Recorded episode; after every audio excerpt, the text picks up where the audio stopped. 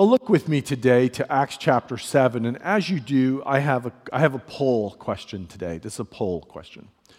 Uh, the first question, feel free to raise your hands. How many of you, I mean, when we just got done singing that song and talked about God's grace meeting us, how many of you have been recipients of amazing grace? Right? Praise God, right? I want you to just, just freeze for a moment in your mind and think, wow, where, has, uh, where have I been a recipient of the grace of God? Okay? Let's poll question number one. Poll question number two don't raise your hands.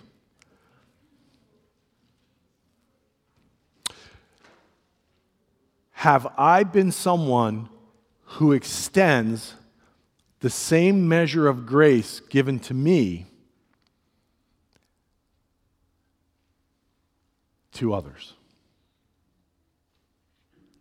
Have I been someone who's extended the same measure of grace to others that has been given to me?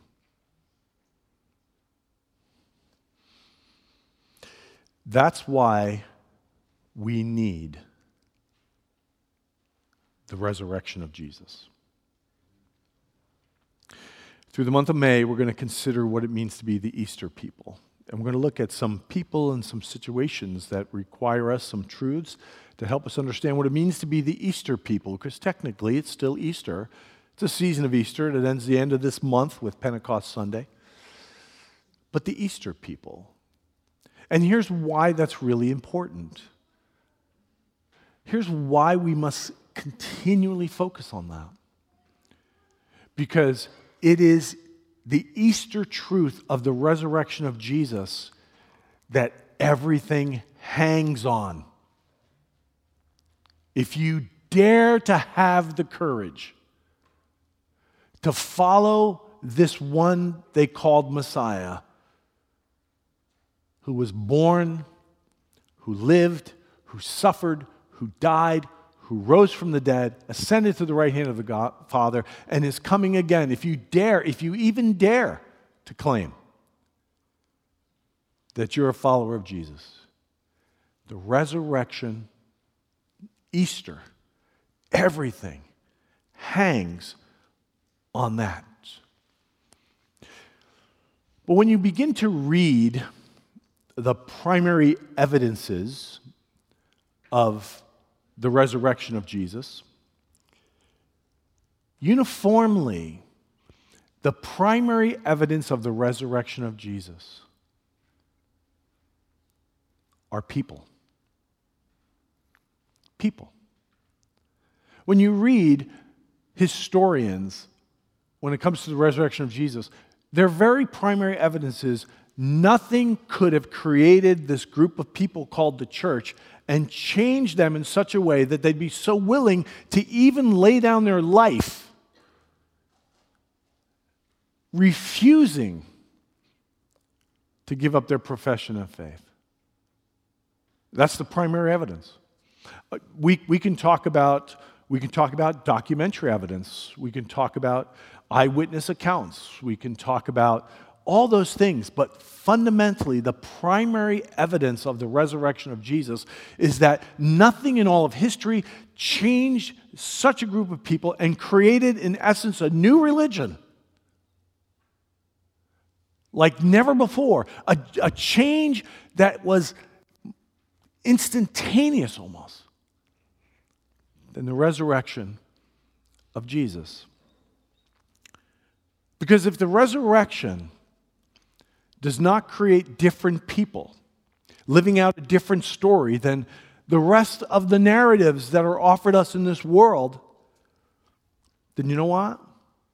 We would just be as well to worship a tree or the sun. Oh, by the way, we're getting into the season of sun worshiping, right? We'd be better off worshiping anything other than Jesus.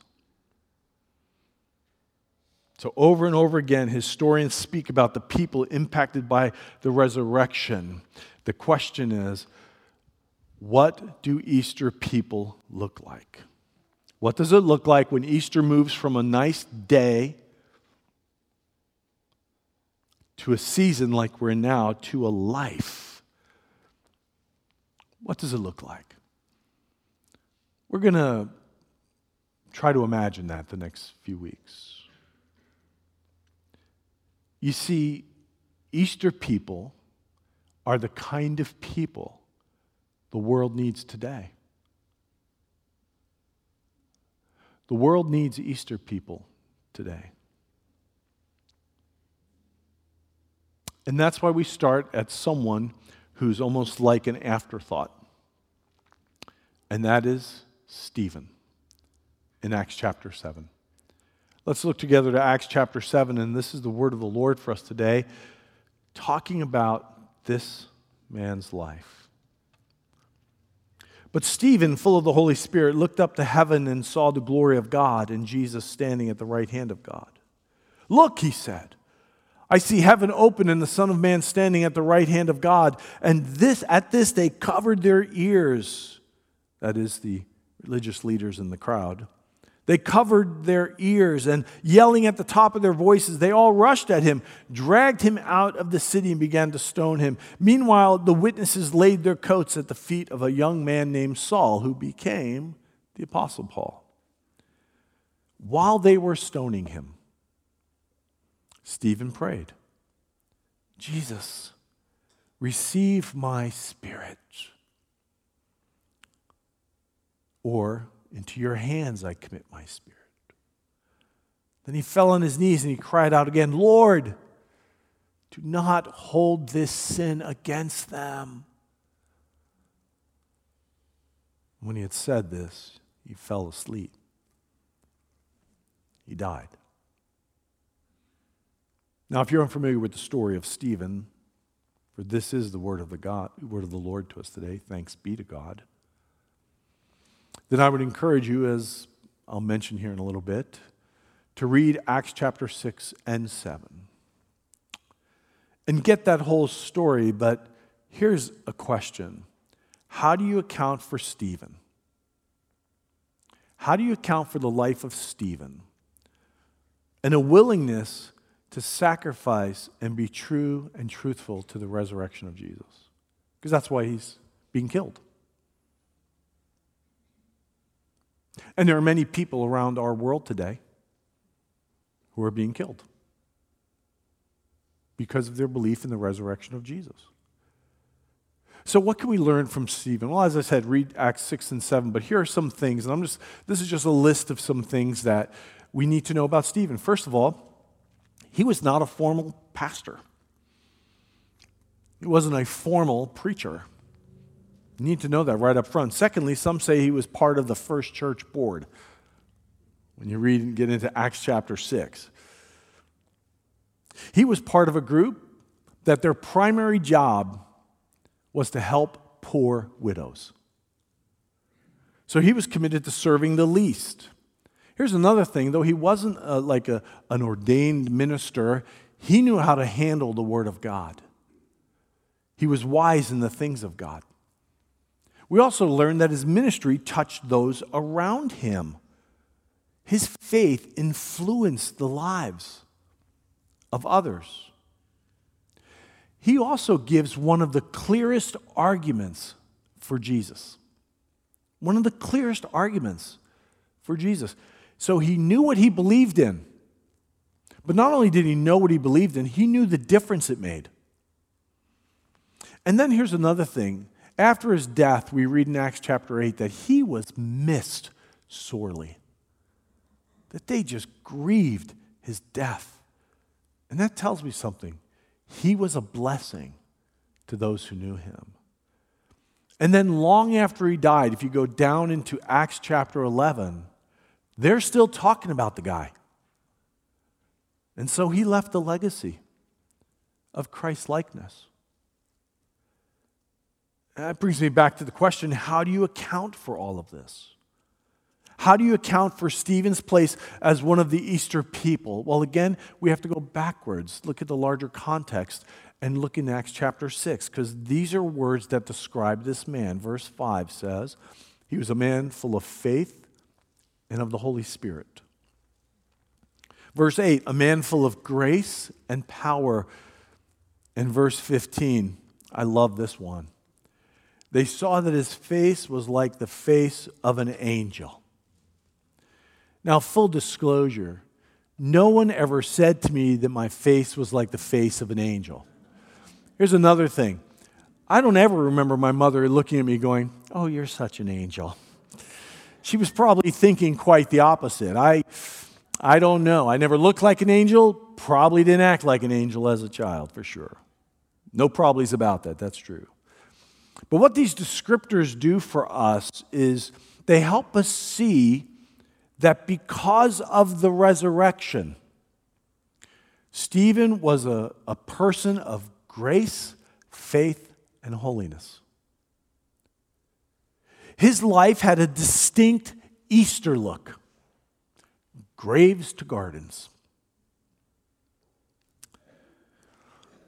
But here's what I believe is the answer to the question how do we account for such a life? He was a follower of Jesus who was filled with grace and power. And as the, as the uh, contemporary English Bible puts it, Stephen stood out among the believers for the way God's grace was at work in his life. Poll question How many of you have experienced the amazing grace of God?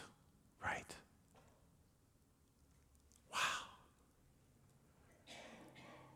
Grace was at work in his life. Stephen had come in contact with the generous grace of God. Stephen was no different than you or me. He was a recipient of the grace of God because of the resurrection of Jesus and was filled with God's presence, Spirit. And my friends, that is such good news. That is good news. We see in Stephen the evidence of the reality of resurrection and the generosity of God's grace. He was full of grace. He was full of resurrection grace. What good is the resurrection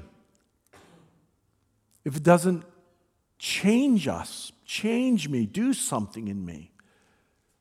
Well, Paul gives us a, an understanding of resurrection grace in Romans 8. He says, And if the spirit of him who raised Jesus from the dead is living in you, he who raised Christ from the dead will also give life to your mortal bodies through his spirit who lives in you. In other words, there's a new power available for a new life. And that's what Stephen was full of. We do a lot of things with the word grace. We say things like, grace is God's resources at Christ's expense. Or we say things like, grace is the unmerited favor of God. And we, and we keep it comfortably out there. But as I read scripture, grace is the activity of God to meet my life and do new things, to give new life. Truly, to make new creation, to become new and different people. And that's what was happening in this guy's life. This is the power of grace given to him. He was so abundantly filled with the generous grace of God, the amazing grace of God, it turned the grace of his soul into a garden of life of the God he loved, a life to grow in. That's a really good question for those of us who say we've experienced the grace of God. My question is, Jeff, are you growing in the grace of God still? You see, this is all good news. This is all good news. The same power that raised Jesus from the dead is available for you and me. Stephen knew that death had lost. And what he did was he lived as if that were true. Because it was. And it is. But here's the truth I hope you listened closely to that prayer that Molly prayed at the start. Beautiful prayer, Molly. When she prayed about the hard places in life, not shying away from that, the dark places in life, not shying away from that. It's often hard to believe that anything in our world has changed. Nine people shot to de- death in Allen, Pennsylvania, uh, Allen, Texas. Death in our families that comes like a runaway freight train. Unexpected emergencies that take place that we never expect. And we look and we go, where is the resurrection of Jesus? And we need to do that. God's big enough for us to ask those questions. But here's the challenge for us looking at our world. We are prepared to believe we should live in fear, not in hope. We are prepared to believe in payback, but not forgiveness. We are prepared to believe in the power of anger, but not in the power of love. We are prepared to believe that we need to build more walls to keep us safe and protected from strangers and enemies, as James Coaster puts it. He goes on and says, But in an age when words of fear, retribution, and anger dominate the news and fill our ears, words of hope, forgiveness, and love seem an idle tale at worst and unbelievable at best. Yet, the promise of the risen Lord is that hope, not fear, has the last word. The promise of the risen Lord is that forgiveness, not retribution, has the last word. The promise of the risen Lord is that love, not anger, has the last word. That's the promise of the risen Lord for you and for me. So, my question to myself and to you today is this Where do you need the generous resurrection grace of God to be poured out today? Where do you need God to take something that's dead in you, a grave, and turn it into something of life, a garden? Where is it? Where is it? Where do you need hope restored? Where do you need forgiveness to meet you? You know, you can't go forward if forgiveness isn't real. Here's the good news it's generous from God. Where do you need forgiveness to meet you? What fears do you have that you need to entrust to God? That I have? What place of anger needs to be helped and healed by God? See, here's the posture of Jesus towards you and me. This is the posture of Jesus. Describing him, John the gospel writer says, from his fullness we have all received grace upon grace. Don't you love that? Grace upon grace upon grace. So, where is it today, my friends? Where do you need the activity of God? Not just something to cover something, not just some definition of grace that is good Christianese, but where do you need the actual activity of the resurrected Jesus to meet you today, to be your strength today? And don't think for a moment that that means all of a sudden everything's going to be peachy. Didn't work out that way for Stephen.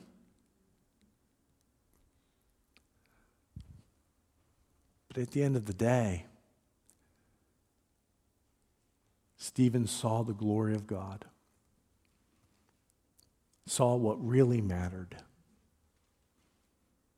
and leaned into that.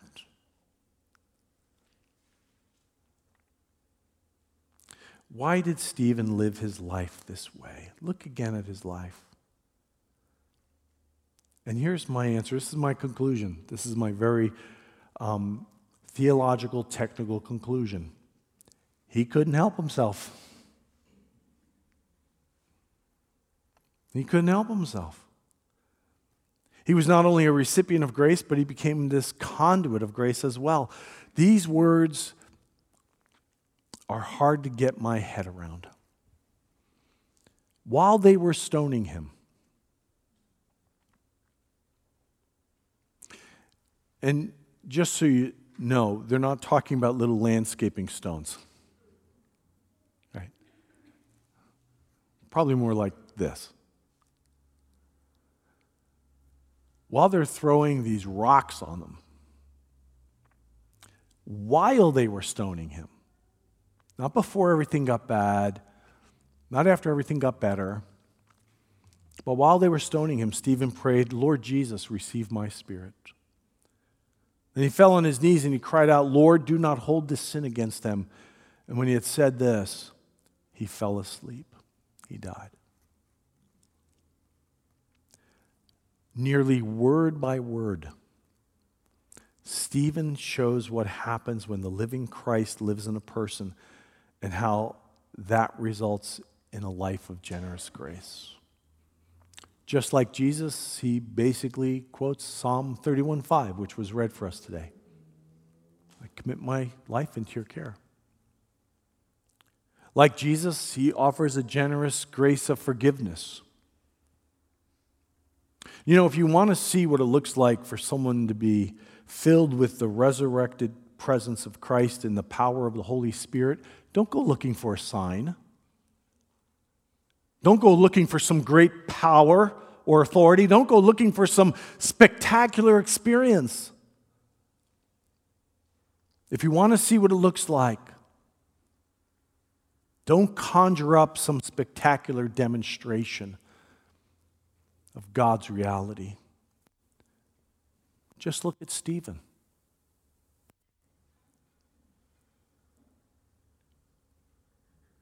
His was a life of generous grace. What are we to do with the grace we've received? Hear it the grace we've received.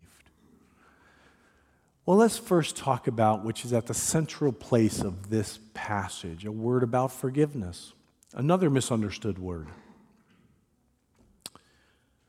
What is and is not forgiveness? Forgiveness does not condone sinful choices.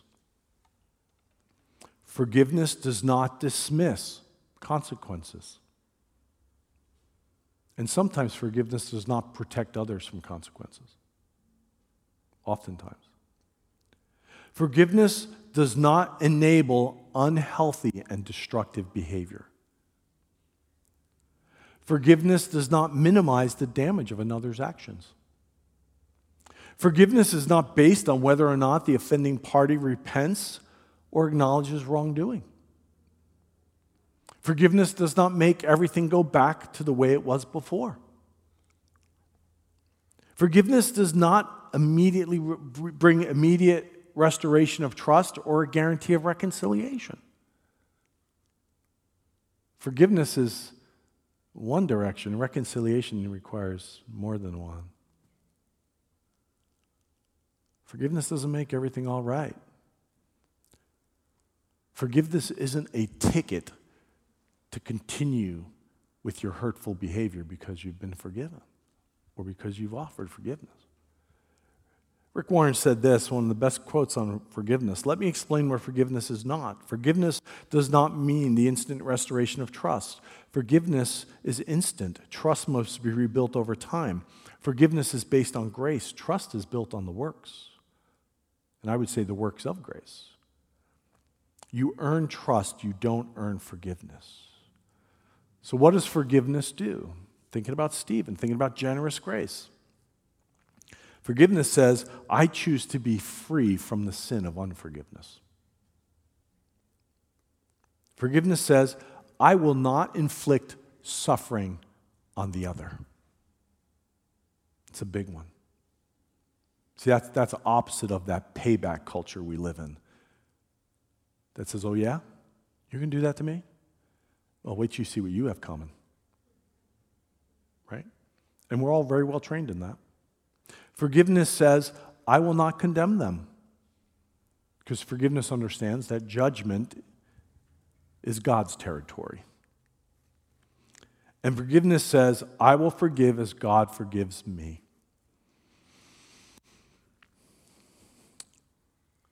What measure of grace have you been given? Think on that. How rich. I can't, I cannot quantify the grace that has been given to me by so many, too many people that's so undeserving. In other words, when we're talking about grace and forgiveness, in other words, grace is not a free pass that winks at sin and wrong. It's quite the opposite, actually. Grace desires to be like Jesus and love others so much that you invite them, as Jesus said, said to go and sin no more. But grace also remembers that we all fall short of the glory of God, and because that's true, it extends grace outward. But here's the kicker without God, without us, God's not going to magically create forgiveness. And without God, we can't offer grace. We can't. Let's, we need to get that in our minds and our hearts. We can't. I know that goes against the grain of our culture that tells us we can do anything you know what a poor bag of goods we sell to a culture when we say, if you just think hard enough, you can get it done?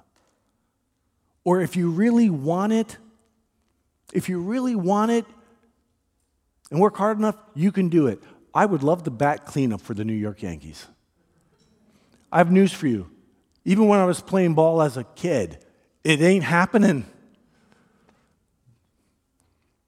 And it's sort of like along those lines. We, we can't. Paul recognized that. Listen to what Paul writes to the Corinthians.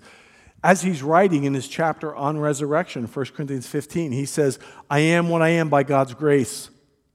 And God's grace hasn't been for nothing. Nothing is better than Him. So, what are we to do with the grace we have been given? Well, Peter tells us, he says, grow in the grace and the knowledge of both our Lord and Savior Jesus Christ. To him be glory both now and forever. We ought to enlarge our lives with grace. Remember the grace received, because grace is something we are to practice.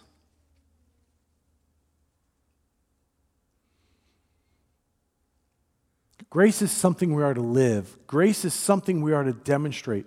Grace is like a muscle. And you have to move it, you got to activate it to strengthen it. And what's really interesting is our world is very content for us to sit on the couch and eat chips of our soul and not exercise the muscle of grace.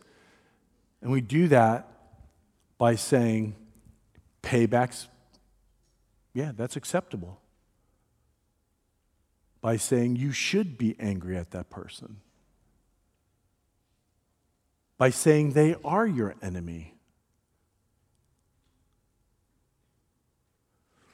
But grace is a muscle to exercise in the power of the Spirit. A couple of years ago, Peter Winter tells of a dying friend. This friend was dying but he was dying with such courageous faith and grace. So he shared that story with another friend, Jonathan Rock. And the idea of grace so impressed Jonathan, and Peter said to him, Well, Jonathan, why does the idea of grace inspire you? Now, listen closely to what this man says. He said this to his friend Peter Grace is some combination of generosity and magnanimity kindness and forgiveness and empathy, all above the ordinary call of duty, and bestowed even or especially when not particularly earned. He goes on and says, We see it demonstrated in heroic ways and in small everyday contexts.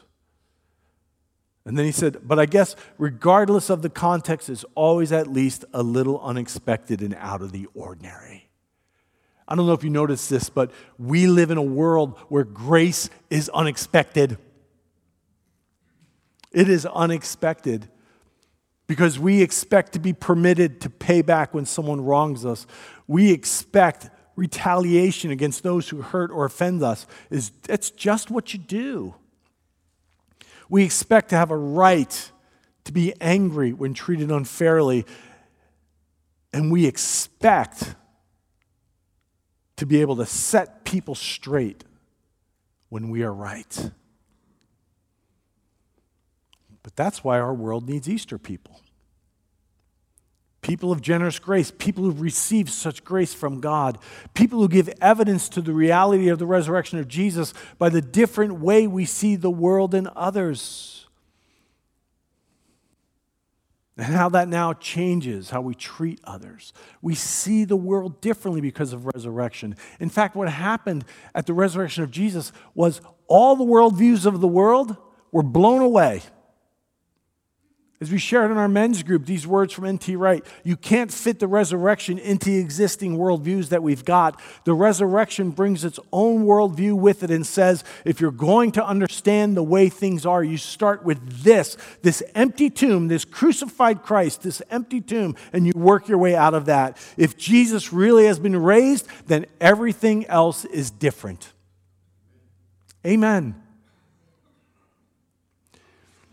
That's the gospel. And if we don't anchor ourselves in that Christ and that gospel, we're not Christians. That's so important. And that is what changed the world. That's why the primary evidence for the resurrection of Jesus is this, this amazing, amazing, miraculous development called the church. Because it could have never happened they would have never, ever, ever kept their testimony to the death if it was a sham. They would have never, ever sacrificed everything they had to make sure they were caring for one another. They would have never, ever, in the middle of a Roman Empire that was killing them and oppressing them, told their loved ones, pray for the emperor. It was radical. It turned everything on its head. Remember that man, Jonathan Rauch, who described grace to Peter Wehner? Well, he went on to say this. Now, hear this. You see, it's grace that makes me wish I weren't an atheist.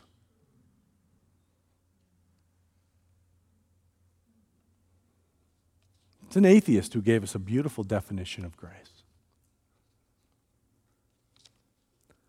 When I read that, now it's been, I think that was written a couple years back. I wonder when my family thinks of me,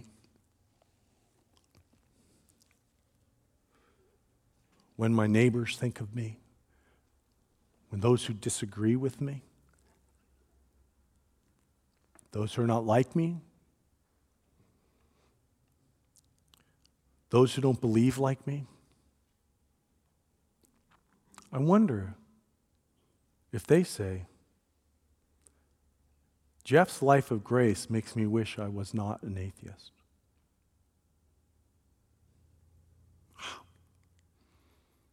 That's how it speaks to me. How does it speak to you?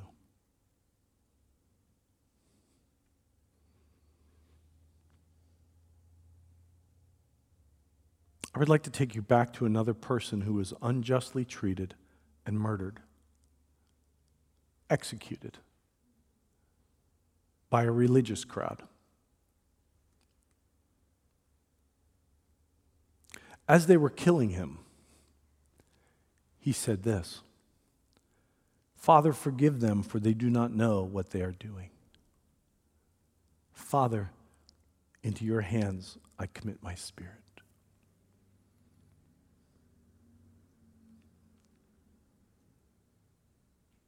I've questioned what the purpose of this sermon was. I wondered if it really mattered.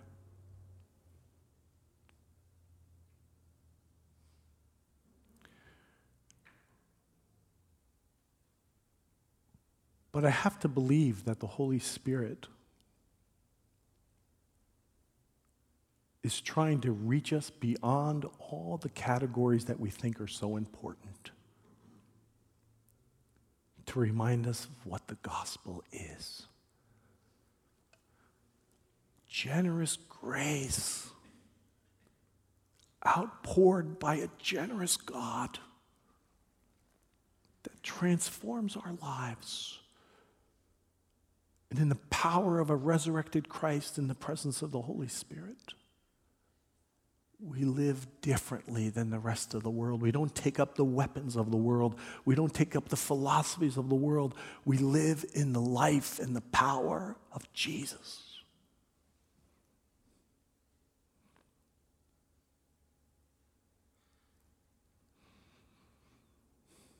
This table that we're about to partake in transports us back to Jesus and all he did. It's what, from the very start, the people of God have done gone back to the cross. Isn't that interesting? Uh, people of God have gone back time again to the table. We've gone back to the place of Christ's self donation. We've gone back to the place when he is the least powerful. We've gone back to the place where he was allowing himself to be treated so poorly.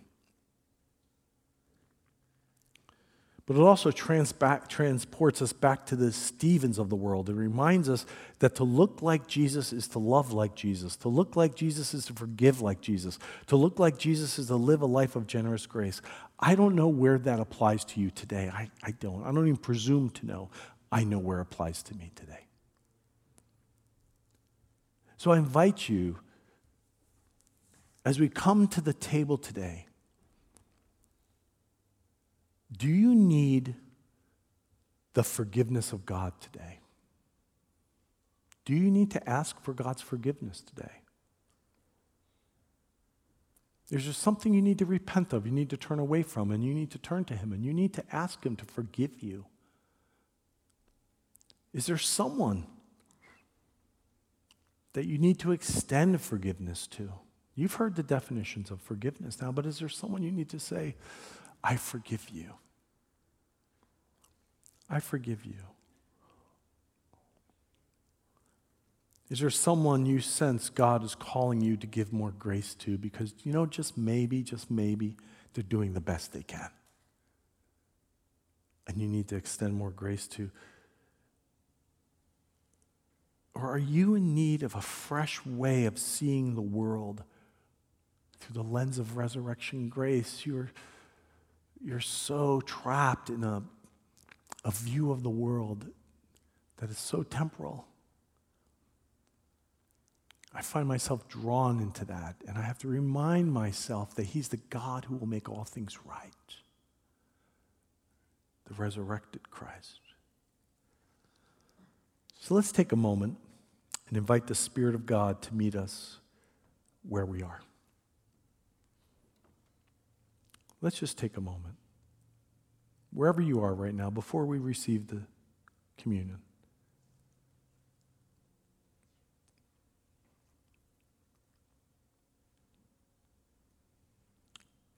Meet us, O oh God, by your Spirit's power and presence this unexpected life of Stephen challenges me today. Remind me of the generosity of your grace to me. And call me in my life to be as generous with grace to others especially the other.